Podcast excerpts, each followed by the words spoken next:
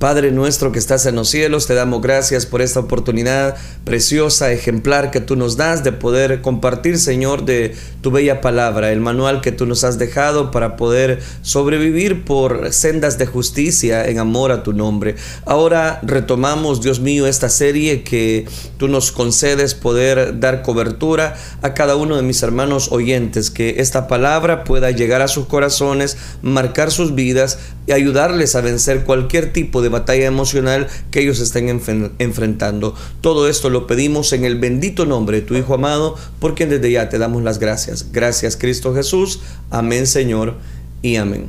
Continuamos desarrollando la serie Venciendo batallas emocionales. Recuerde que hemos emprendido el recorrido acerca de cómo vencer estas batallas emocionales. Quiero hablar bajo el tema Todo saldrá bien. Este es el complemento del tema que desarrollábamos el día de ayer. Quiero hablar acerca de, a seguir hablando más bien de esas señales que brotan a partir de una preocupación y cómo vencer, ¿verdad? Después que hemos identificado la preocupación, el desánimo, el desaliento a través de esa batalla emocional en nuestra vida, cómo es que poder salir bien, cómo salir victoriosos, cómo salir eh, adelante en victoria a través de lo que Dios dice a través de su bendita palabra. Todo eso es lo que vamos a estar analizando este día bajo el tema todo saldrá bien. Dice Proverbios capítulo 12, versículo número 25. La congoja en el corazón del hombre lo abate, mas la buena palabra lo alegra. Oiga, qué, qué, qué interesante. La congoja en el corazón del hombre lo abate, mas la buena palabra lo alegra. Dejamos hasta ahí la lectura. Es una oportunidad preciosa la que tenemos de poder escuchar este versículo de la palabra de Dios. Cuando anuncio el tema, todo saldrá bien encontramos la segunda señal de tránsito espiritual eh, que nos habla acerca de la importancia de no temer, no temas ni estemos ansiosos. Esa señal tiene un aviso que es similar al primero. ¿Se recuerda el primero? Confía en Dios y no te preocupes. Eso es lo que hablábamos ayer. Confía en Dios y no se preocupe. Pero las consecuencias de no obedecer son un poco más drásticas eh, cuando hablamos de esta segunda señal. Yo ponía la metáfora el día de ayer que cuando uno va conduciendo por la calle, en su bicicleta, en su automóvil, en su, en su moto, lo que usted quiera o lo, o lo que usted conduzca, usted va a ver señales a lo largo de la carretera. Si usted hace caso a esas señales, pues todo va a estar bien. Si no hace caso a esas señales, lo más probable es que usted va a sufrir un accidente. Esto es lo que le estoy dando. Le estoy dando las señales de tránsito espirituales para que usted pueda vencer la batalla emocional. ¿Qué pasa si no hace caso a una señal? Lógicamente usted va a sufrir las consecuencias. Cuando le anuncio en la importancia de que todo saldrá bien, es que, es que eh, eh, vamos a desarrollar esta temática bajo el interés de que cada uno de nosotros puede llegar a un momento de peligro, de una situación, un giro inesperado. Eh, podemos correr peligro de tener un accidente. La ansiedad, distinta a la preocupación, es una sensación de inquietud. Inquietud porque perdura aun cuando creemos que ya hemos resuelto la situación. Y esto es lo que hace un poquito complicado esta, esta temática. Al ir en esta dirección dejamos de dar pasos de fe y comenzamos a dar pasos de temor especialmente cuando se trata de el temor del mañana y el temor de lo desconocido. El resultado cuál va a ser? La ansiedad. Se lo repito, cuando nosotros enfrentamos o queremos tratar de tener control del mañana y enfrentamos el temor de lo desconocido, el resultado cuál va a ser? Va a ser la ansiedad. ¿Cuáles son las señales de la ansiedad? La congoja del corazón del hombre lo abate. Eso es lo que estoy mencionando. La congoja en el corazón del hombre lo abate, mas la buena palabra lo alegra. Aquí he citado Proverbios 12:25. La ansiedad trae pesadez a la vida de una persona. El diccionario nos dice que la ansiedad es el estado de estar inquieto o preocupado. A veces esta inquietud es indefinida, es decir, a veces no podemos ponerle, voy a decirlo, sosiego, eh, entereza, diligencia. ¿Por qué? Tal vez ni conocemos lo que es verdaderamente el concepto de lo que estamos hablando. Lo que sabemos es que estamos inquietos, que algo pasa a nuestro alrededor que no lo logro explicar. Estamos muchas veces inquietos y, y entonces las personas dicen, es que no sé qué me pasa. Y en realidad ellos no están mintiendo, están hablando la realidad. No saben qué les pasa. Están inquietos alrededor de otras personas. De acuerdo al diccionario, Opresión es una sensación ansiosa de presentimiento, idea infundida, en otras palabras, de aprensión. Es un caso fuerte de ansiedad. Cuando las personas padecen de ansiedad es ahí donde algunos sentimientos cobran mucho valor. Quiero citarle lo que dice Proverbios capítulo 15, versículo 15. Todos los días del afligido son difíciles. ¿Cómo son sus días? Sí, le, estoy preguntando a usted, ¿cómo son sus días? ¿Son días de aflicción? Preste atención. Dice, todos los días del afligido son difíciles, mas el de corazón contento tiene un banquete continuo. Como diciéndole, para esa persona todos los días hay un banquete. Pero no porque posean grandes alimentos, no. ¿Por qué? Porque en el corazón está el contentamiento. Eso es lo que está tratando de formularnos el escritor de Proverbios capítulo 15, versículo 15. Los presentimientos malignos. Todos los días del afligido son difíciles. Bueno, definitivamente. ¿Qué es un presentimiento? Aquí es donde cobra tanto, donde cobra tanto valor el concepto, que es presentimiento. Es un sentido de desgracia inminente o malvado, según un diccionario. Usted puede buscarlo o puede googlearlo, lo que usted quiera. Aprendí que un presentimiento no tiene nada que ver con lo que está sucediendo al momento. Es decir, es un sentimiento negativo sobre el resultado de un evento en el futuro. Ese es el mayor problema, que las personas nos enfocamos en el futuro y no disfrutamos el presente.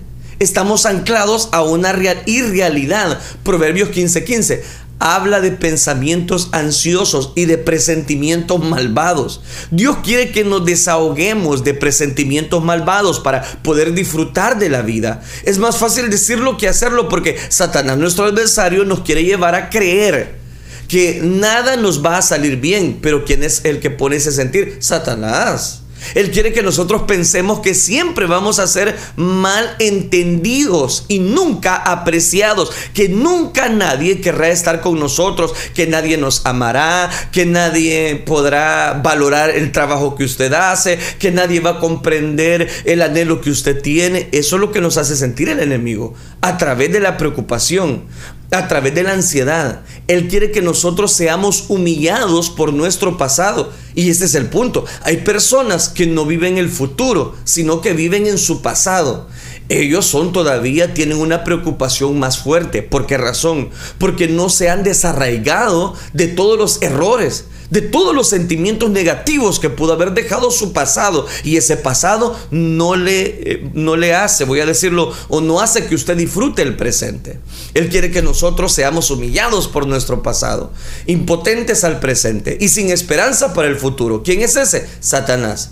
Él quiere que carguemos con la preocupación él quiere que usted cargue toda su vida con la ansiedad sobre nosotros para que seamos apartados de nuestra relación con Dios y distraídos de llevar a cabo el trabajo que Él ha puesto delante de nosotros. ¿Se da cuenta? Porque es importante vencer esta batalla emocional de la preocupación.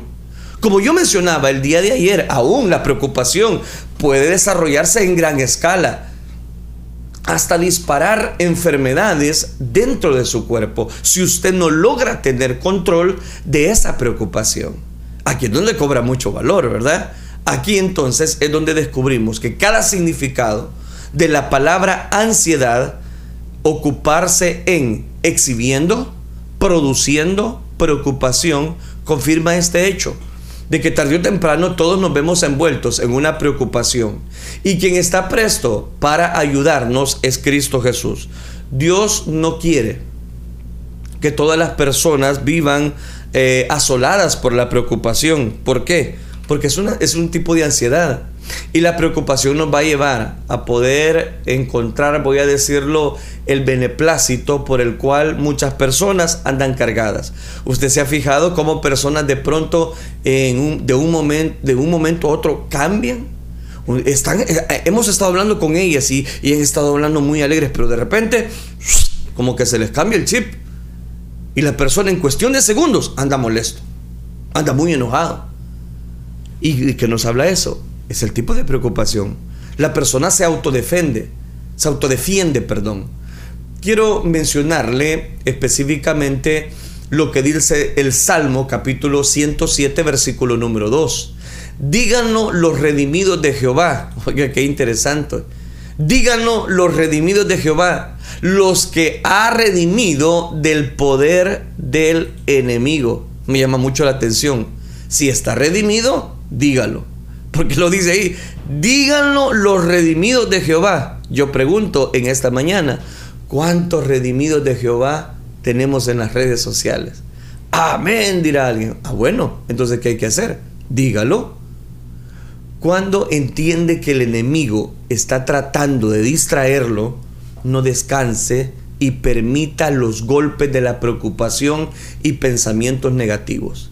Abra la boca, y diga algo que él no quiere escuchar. ¿Sabe qué es lo que Satanás no quiere escuchar? Él saldrá, saldrá cada día y va por su vida. Y va para que usted, para hacerle sentir que usted no va a ser capaz, que usted tiene que vivir atado a una ansiedad, a una preocupación. Pero cuando usted y yo gritamos lo que dice el Salmo, los redimidos de Jehová los que ha redimido del poder del enemigo. Si usted ha sido redimido, por favor, grite. A veces tenemos que hacerlo, porque si no, esos detractores nos van a llevar a descuidar nuestra vida. Malos presentimientos continuarán colgándose y nos van a estar ahí como eh, jalándonos alrededor de nosotros, causando una ansiedad, causando una preocupación cuando reconocí, cuando nosotros reconocemos, cuando usted reconoce, cuando yo reconozco esos pensamientos ansiosos y presentimientos malvados, tome la autoridad sobre ellos. ¿Me está escuchando? Tome la autoridad que usted tiene como hijo de Dios. Dios comenzó a traer libertad a su vida desde el momento que Él invirtió la sangre de su Hijo Jesucristo, desde el momento que usted confesó sus pecados, desde el momento que usted reconoció a Cristo como su único y suficiente Salvador personal, es, eso da por sentado que usted puede salir de esa condición. Tome la autoridad, tome la autoridad sobre esa ansiedad. Dios comenzó a traer libertad para usted. Para poder comenzar a gozar de la vida, usted tiene que disfrutar de la presencia de Dios. Jesucristo dice estas palabras, y conoceréis la verdad, y esa verdad os hará libres. Es el deseo de Dios, de que usted y yo no vivamos esclavizados, no vivamos acongojados, no vivamos bajo esa desventura de preocupación o, por qué no decirlo, esa dificultad. Dios comenzó a traer libertad a tu vida. Y, si tú tienes esa libertad, ¿por qué vives preocupado? Satanás coloca la ansiedad, coloca la ansiedad. Cuando Él viene, está dispuesto a colocar la ansiedad, pone todos los pensamientos específicamente de preocupación en nuestra mente, esta es la mente, pone todo lo necesario para que usted y yo quizás nos estemos preocupando y una carga, una carga y un pensamiento tras otro, otro pensamiento y otro pensamiento. Cuando venimos a ver, son muchos los pensamientos y flum, caen. ¿Por qué razón? Porque Satanás nos hace creer que nosotros no hemos sido libres de la esclavitud. Coloca más ansiedad, coloca más pensamientos de preocupación en nuestra mente y a veces llega a bombardear nuestras mentes con ellas él tiene esperanza que nosotros la recibamos y comencemos a decirlas a través de nuestra boca. Si lo hacemos, Él entonces tiene el material completo para crear circunstancias en nuestras vidas sobre las cuales no ha estado ocasionando, nos ha estado ocasionando ese tipo de ansiedad. Y una lleva a la otra, y otra más, y más ansiedad, y más preocupación. Y cuando uno viene a ver, hermano, uno está enfermo. Las palabras tienen el poder Ese es el consejo. Las palabras tienen el poder creativo en el mundo espiritual. Recuerde Génesis 1.3. Dice, Dios dijo, sea y fue. Dios dijo, sea la luz y fue la luz. Jesús dijo también, no os afanéis pues diciendo, ¿qué comeremos o qué beberemos? Lo que veíamos el día de mañana, o el día de ayer, perdón, o qué vestiremos. Mateo 6:31, analizábamos esos versículos el día de ayer. Si tomamos un pensamiento negativo y comenzamos a decirlo, entonces estamos solamente a pasos de un problema real. Si usted dice, es que yo no puedo, es que yo no lo voy a poder hacer, es que mire, yo soy tonto, si usted dice todo eso, va a haber un momento que usted se lo va a creer, porque usted lo está diciendo. Porque usted está dejando que eso ocurra en su vida. Pero yo le hablo del antónimo, de lo contrario. Satanás le ha hecho creer a usted que usted no puede, pues usted le va a decir a Satanás en el nombre de Cristo Jesús, usted le va a decir, yo sí puedo, Satanás. Yo sí puedo vencer este pecado, yo sí puedo vencer esta preocupación, yo sí puedo vencer esta ansiedad. ¿Por qué? Porque a través de las palabras que usted diga, usted va a encontrar fortaleza. Así que no os afanéis por el día de mañana, decía Mateo. Porque el día de mañana traerá su afán. Basta a cada día, por favor, su propio mal. Eso es lo que analizábamos eh, eh, el, día de ayer. Ahora, ¿qué quiero decirle? Le voy al tercer consejo de esta oportunidad. Todo saldrá bien. Recuerde el tema. Todo saldrá bien. ¿Y por qué saldrá bien? Porque aquí hay el tercer, el tercer principio que quiero dejarle. Disfrute la vida. Disfrute la vida. Es que ese es el punto. Solo tenemos una vida. Primera carta de Pedro, capítulo 3, versículo 4. Oiga lo que dice. Espíritu afable. Se lo voy a poner para que usted pueda disfrutarlo en pantalla. Sino en el, el, interno, dice, dice Pedro, el del corazón. En el incorruptible ornato de un espíritu. Ahí está, un espíritu afable y apacible, que es de grande estima delante de Dios dice un espíritu afable y apacible, que es de grande estima delante de Dios. ¿Se está dando cuenta? Ahí está la clave.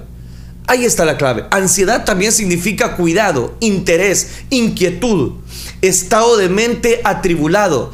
Pedro nos dice que el tipo de espíritu que a Dios le gusta es un espíritu pacífico, no uno que esté ansioso o deprimido.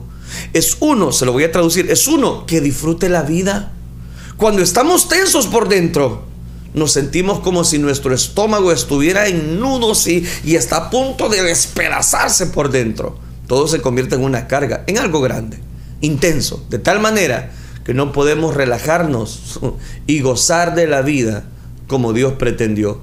Jesucristo dijo, conoceréis la verdad y la verdad os hará libres. En el mundo tendréis aflicción, pero confiad, yo, yo, eh, yo ya vencí el mundo. Yo estoy con ustedes. Satanás le ha hecho creer a usted que Satanás está con usted. Y puede, puede ser cierto, puede ser que se ha entrometido dentro de su familia.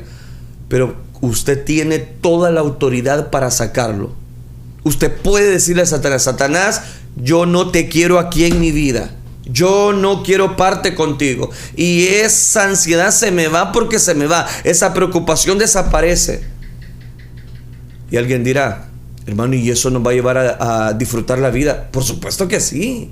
Eso es lo que Pedro está diciendo. Disfruten la vida. Con la gran estima. Pero ¿y cómo, cómo, cómo con, qué estima? Vea la parte final. Delante de Dios. Es que delante de Dios se renuevan las fuerzas. Es que delante de Dios, la Biblia dice, toda rodilla se doble, no algunas veces, toda rodilla se doble y toda lengua confiese que Él es nuestro Dios, hombre. Filipenses 4:4 el apóstol Pablo es, el que dice el famoso versículo, regocijaos.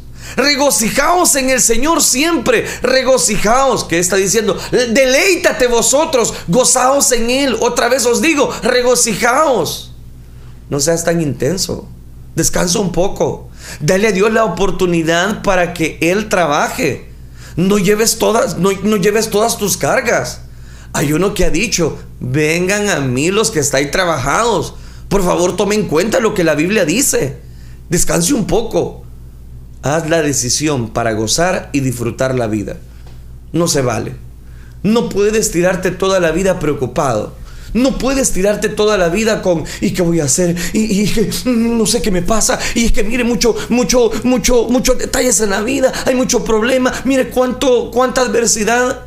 Yo le digo, en el amor de Dios, por favor, disfrute la vida. Vea la bendición que está a su alrededor. Alguien dirá, mm, si es que yo no tengo mucho, pero hay bendición. Otros están peor que nosotros. Dale la oportunidad a Dios. Goce la vida que Dios le ha dado disfrute la vida que tiene por delante. Solamente tenemos una vida. Entonces cobra tanto valor. Cuarto principio, transformados de gloria en gloria. Aquí cito la segunda carta a los Corintios, capítulo número 3, versículo número 18. Dice específicamente segunda de Corintios 3, 18. Por tanto nosotros todos, no algunos, por tanto nosotros todos, mirando a cara descubierta, oiga esto, como en un espejo, la palabra de Dios, la gloria del Señor, somos transformados de gloria en gloria, en la misma imagen como por el Espíritu del Señor. Aquí cito 2 de Corintios capítulo 3, versículo 18. Transformados de gloria en gloria. ¿Se da cuenta? Se da cuenta de que si la única vez que usted ha de disfrutar algo es cuando las cosas son perfectas, entonces nunca va a disfrutar un tiempo agradable.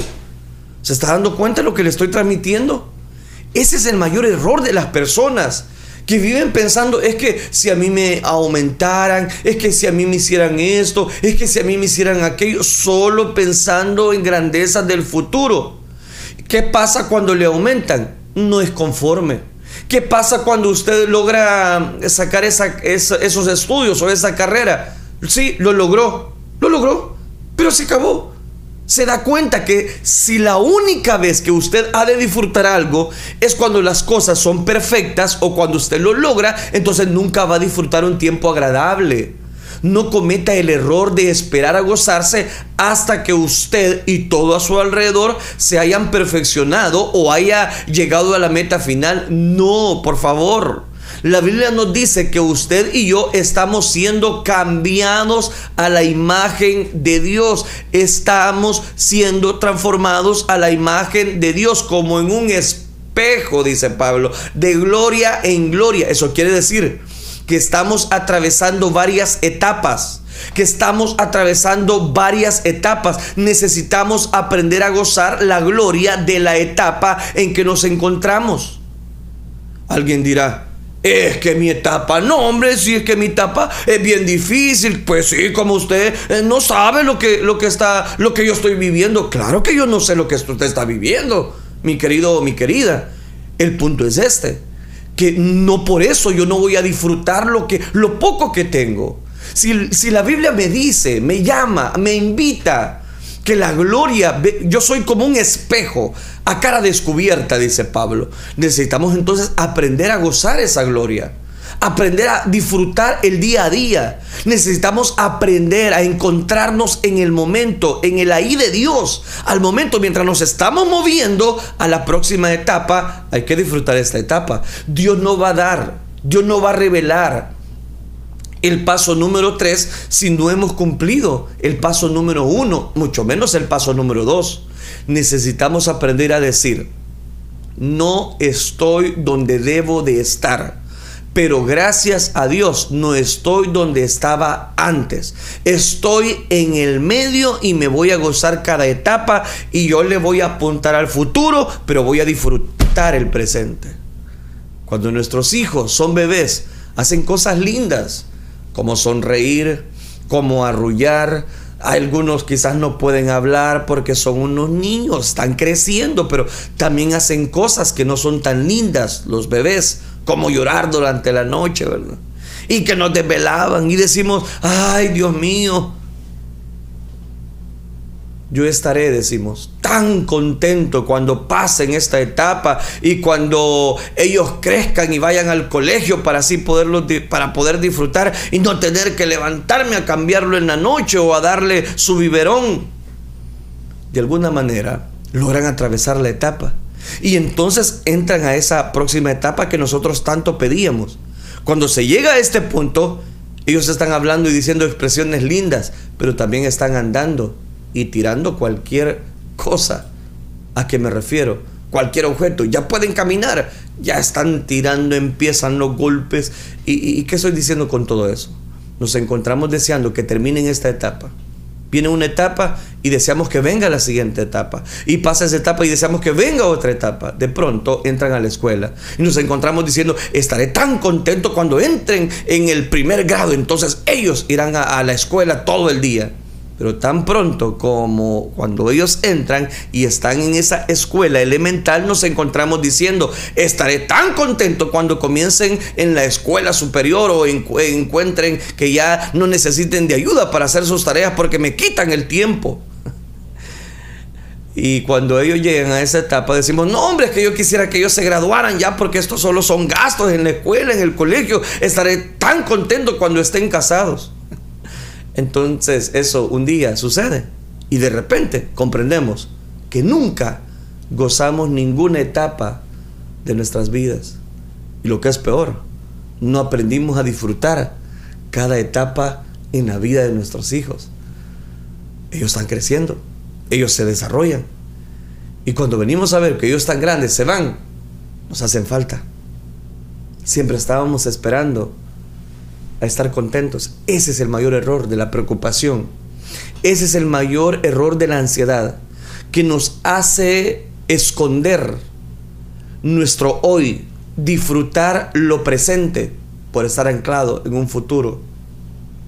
Cada etapa que atravesemos trae con ella una cierta cantidad de gozo, pero también viene con una pequeña serie de problemas. Lo que tenemos entonces fue cuando el Espíritu Santo está derramando, voy a decirlo, su provisión, o por qué no decirlo, esos, esos detractores que vienen a nuestra vida. Quiero citarle lo que dice Salmos 92.4. Por cuanto me has alegrado, oh Jehová, con tus obras, en las obras de tus manos me gozo. Quiero invitarle, el último consejo es, contento a pesar de las circunstancias. Por favor, alégrese hace algunos años atrás encontré la puerta hacia la felicidad. Se encuentra en la presencia de Dios. La puerta a la, felicidad se encuentra donde está Dios. No crea que va a estar contento cuando Dios haga lo próximo que Dios eh, haga para usted. No, tan pronto como Él lo haga, habrá otra cosa que querrá. Y piensa que no va a estar contento hasta que lo reciba. No pierda toda su vida esperando ser feliz en un próximo tiempo. No piense ser feliz cuando suceda lo que le ha pedido a Dios. Dios se lo va a dar y usted no va a ser feliz porque va a querer otra cosa después, va a querer que venga otra etapa. Un día yo recibí este avance, yo estaba eh, específicamente disfrutando la vida espiritual. Y eso es lo que nos lleva a disfrutar la vida espiritual, a que cada día nos levantemos y disfrutemos lo que hacemos. Hay una agenda quizás cargada, una agenda quizás muy apretada, pero nos alegra porque disfrutamos lo que hacemos. El, salmista decía, tú me has hecho feliz, tú me has hecho feliz, como decía esa alabanza, ¿verdad? Tan preciosa que ya no se canta realmente, ¿verdad? Pero que nos hacía despertar en nosotros ese gozo, esa satisfacción en nuestro corazón. Ahora vivo alegre cantándole al Señor. Ahora vivo alegre cantándole al Señor. ¿Y por qué estaba alegre? Porque él está cantando. Fue exactamente cuando el Espíritu nos toca, se, sobre, se posa sobre nosotros y nosotros disfrutamos el día a día. Porque Dios escucha nuestro corazón más que las palabras. El cántico sonó diferente a los oídos, precisamente a los oídos de Él. ¿Por qué? Porque Él escucha el canto de sus hijos. Cuando el Señor hacía lo que yo quería que Él hiciera, entonces estaba quizás yo contento, disfrutando, ¿verdad? La vida. Pero cuando el Señor no hacía lo que yo quería que Él hiciera, entonces ya no estaba yo tan contento. ¿Qué es lo que hay que hacer ante esa etapa que como su servidor atravesó? Me imagino que usted también. Que uno se va desgastando. Estar en altas y estar en bajas en todo el tiempo. Si las circunstancias estaban precisamente de mi agrado, estaba en las nubes, disfrutando. Pero si las cosas no salen bien, estaba por el piso. Si va a vivir una vida llena de gozo, tenemos que encontrar algo de lo cual estar contentos. No sean nuestras circunstancias, por supuesto. Si usted necesita disfrutar del gozo, de la paz que Dios da, eso solamente preciso lo puede recibir con Cristo Jesús. Esa es la clave del gozo que Dios da a través de la bienaventuranza de ser llamados hijos de Dios. Recuerdo un robo precisamente que se publicó y eh, realmente decía de la manera siguiente, voy a tratar de recordarme, ¿verdad? Que era un personaje que lo que más anhelaba o más deseaba era robar. Y le pedía a Dios que le, ayudara, ¿verdad? ante esa preocupación que se le avecinaba, él le decía a Dios, Señor, ayúdame, ¿verdad? Que no me vaya a pasar nada en este robo.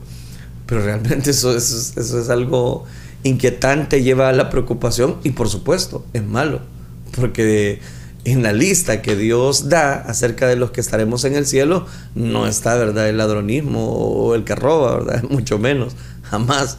Pero eso nos lleva a, una, a un detalle interesante. Cuando Dios escucha nuestro corazón, nos da esas palabras, nos pone ese cántico, contentos a pesar de la gente. Aquí el, salmista decía, alegraos en Jehová, alegraos, los justos de Jehová, alégrense. Salmo 32, 11, los rectos y en posición correcta, y cantad con júbilo todos vosotros, los rectos de corazón. Oiga bien, aun si las circunstancias están de nuestro agrado, eventualmente encontramos que el mundo está lleno de personas que no son de nuestro agrado. Tan pronto arreglamos lo que no son de nuestro agrado, ¿qué pasa? todavía otros vendrán que no van a ser de nuestro agrado. ¿Y usted va a vivir preocupado? No. No, no vale la pena. Es un ciclo sin fin. En, nuestro, en nuestra vida tenemos que buscar siempre la oportunidad de disfrutar lo que Dios nos da. Si usted dice, hermano, pero fíjese de que yo la verdad no siento que mi vida pueda tener una esperanza. Yo cometí muchos errores en el pasado y eso hace que constantemente yo vivo en una preocupación, aun cuando eh, tengo alrededor personas cristianas, esto muchas veces no me hace feliz y, y, ¿qué, y qué es lo que tengo que hacer. El único que nos puede hacer feliz siempre, todo el tiempo, es Jesús. Y aún en Él no podemos hacerlo por nosotros, a menos que nosotros se lo permitamos. Recuerde que Dios está con usted y por eso es importante que disfrutemos de lo que Dios quiere para cada uno de nosotros, sobre nuestras vidas. Sonriente y tranquila, ingresó a la clínica. Iba a tener un hijo. Y aunque sabía que hay dolores en todo parto, también sabía que después viene el consuelo y la alegría para aquella jovencita. Le pusieron en la camilla, la prepararon, pero el bebé era grande y le partó. Y el parto, eh, es decir, se le complicó, vino un dolor muy fuerte, empezó a sangrar antes de tiempo. Había que hacer una cesárea inmediatamente. Por una acumulación de circunstancias, recuerdo el nombre, Margaret, de 37 años de edad, del país Inglaterra, europeo, fue operada sin anestesia. El dolor que sufrió fue horrendo, pero al fin pasó. ¿Merecía ella ese tormento? preguntó su marido. Yo creo que sí, dijo la esposa al ver a la hermosa hijita. Los dolores de la maternidad son tan antiguos como la mujer y tan nuevos como el día que va transcurriendo. Pero hay una compensación tremenda para la madre que lo sufre. Pasados los dolores del alumbramiento, viene el gozo de tener un hijo y esa pequeña criaturita entre sus brazos. Muchas mujeres dicen lo mismo con gusto sufriría otra vez, dice la mujer, el dolor de parto por la dicha de tener otro hijo. La vida es un continuo intercambio, todo tiene su precio y cada decisión trae su dolor o bienestar. La mujer puede escoger entre el bienestar de una vida sin dolores de parto o puede aceptar el sufrimiento porque sabe que el precio que tiene que pagar para tener un hijo es muy grande. Cada acción tiene su castigo o su recompensa. El secreto de una vida satisfactoria es saber el precio de cada acción y decidir de antemano si vale la pena pagarlo. ¿Qué precio, por ejemplo, le podríamos a la restricción que nunca jamás tomarnos un trago de licor? Pongámosle precio a la pérdida del gusto y de la euforia que produce ese trago. Pero ¿cuánto nos costará tomarnos ese trago? El primer precio es el vicio. Luego viene el abandono a la borrachera. De ahí sigue la pérdida de nuestra dignidad, de nuestros bienes, de nuestro matrimonio, de nuestros hijos, de toda nuestra familia y de casi lo que no vale la pena luchar. Y eso es solo un ejemplo. El principio se aplica para toda la vida. ¿Qué precio tiene una entrega total al señorío de Cristo? El precio de nuestra voluntad, rendida a la voluntad de Dios. ¿Y qué beneficio produce? Una vida de paz, una vida de gozo, una vida de plenitud para cada uno de nuestros corazones. Es el deseo de todo mi corazón que usted confíe en Dios y que su vara y su callado puedan infundirle aliento y que Él es el que tome control total en su vida, aún en medio de la situación, de las batallas emocionales más tremendas que usted tenga que estar atravesando. Recuerde que Dios está con usted y que solo tiene una vida y hay que disfrutarla. No viva afanado, no viva preocupado. El único que puede ayudarle a salir de esa condición es Cristo Jesús. Disfrute el día a día y usted verá cómo Dios obra para bien a los que confían en Él. Oremos al Señor entonces, digámosle, Padre nuestro que estás en los cielos, Señor, te damos gracias porque tú has sido bueno con cada uno de nosotros al darnos la vida, al darnos la salud, al darnos siempre los recursos necesarios para poder enfrentar, Señor, toda esta amalgama de preocupaciones. Sé que la preocupación tarde o temprano llega a nuestra vida, pero ayúdanos a enfrentarla. Ayúdanos a creer, a no creer las oposiciones que el enemigo nos quiere hacer creer, sino que podamos entender que tú eres el que estás con nosotros y que con tu ayuda lograremos vencer cualquier oposición que el enemigo quiera poner en nuestras mentes, en nuestro corazón y ayúdanos a vencer cada batalla emocional que se presenta en nuestra vida. Todo esto lo pedimos en el nombre de tu Hijo amado, porque desde ya te damos las gracias, Cristo Jesús. Amén, Señor, y amén.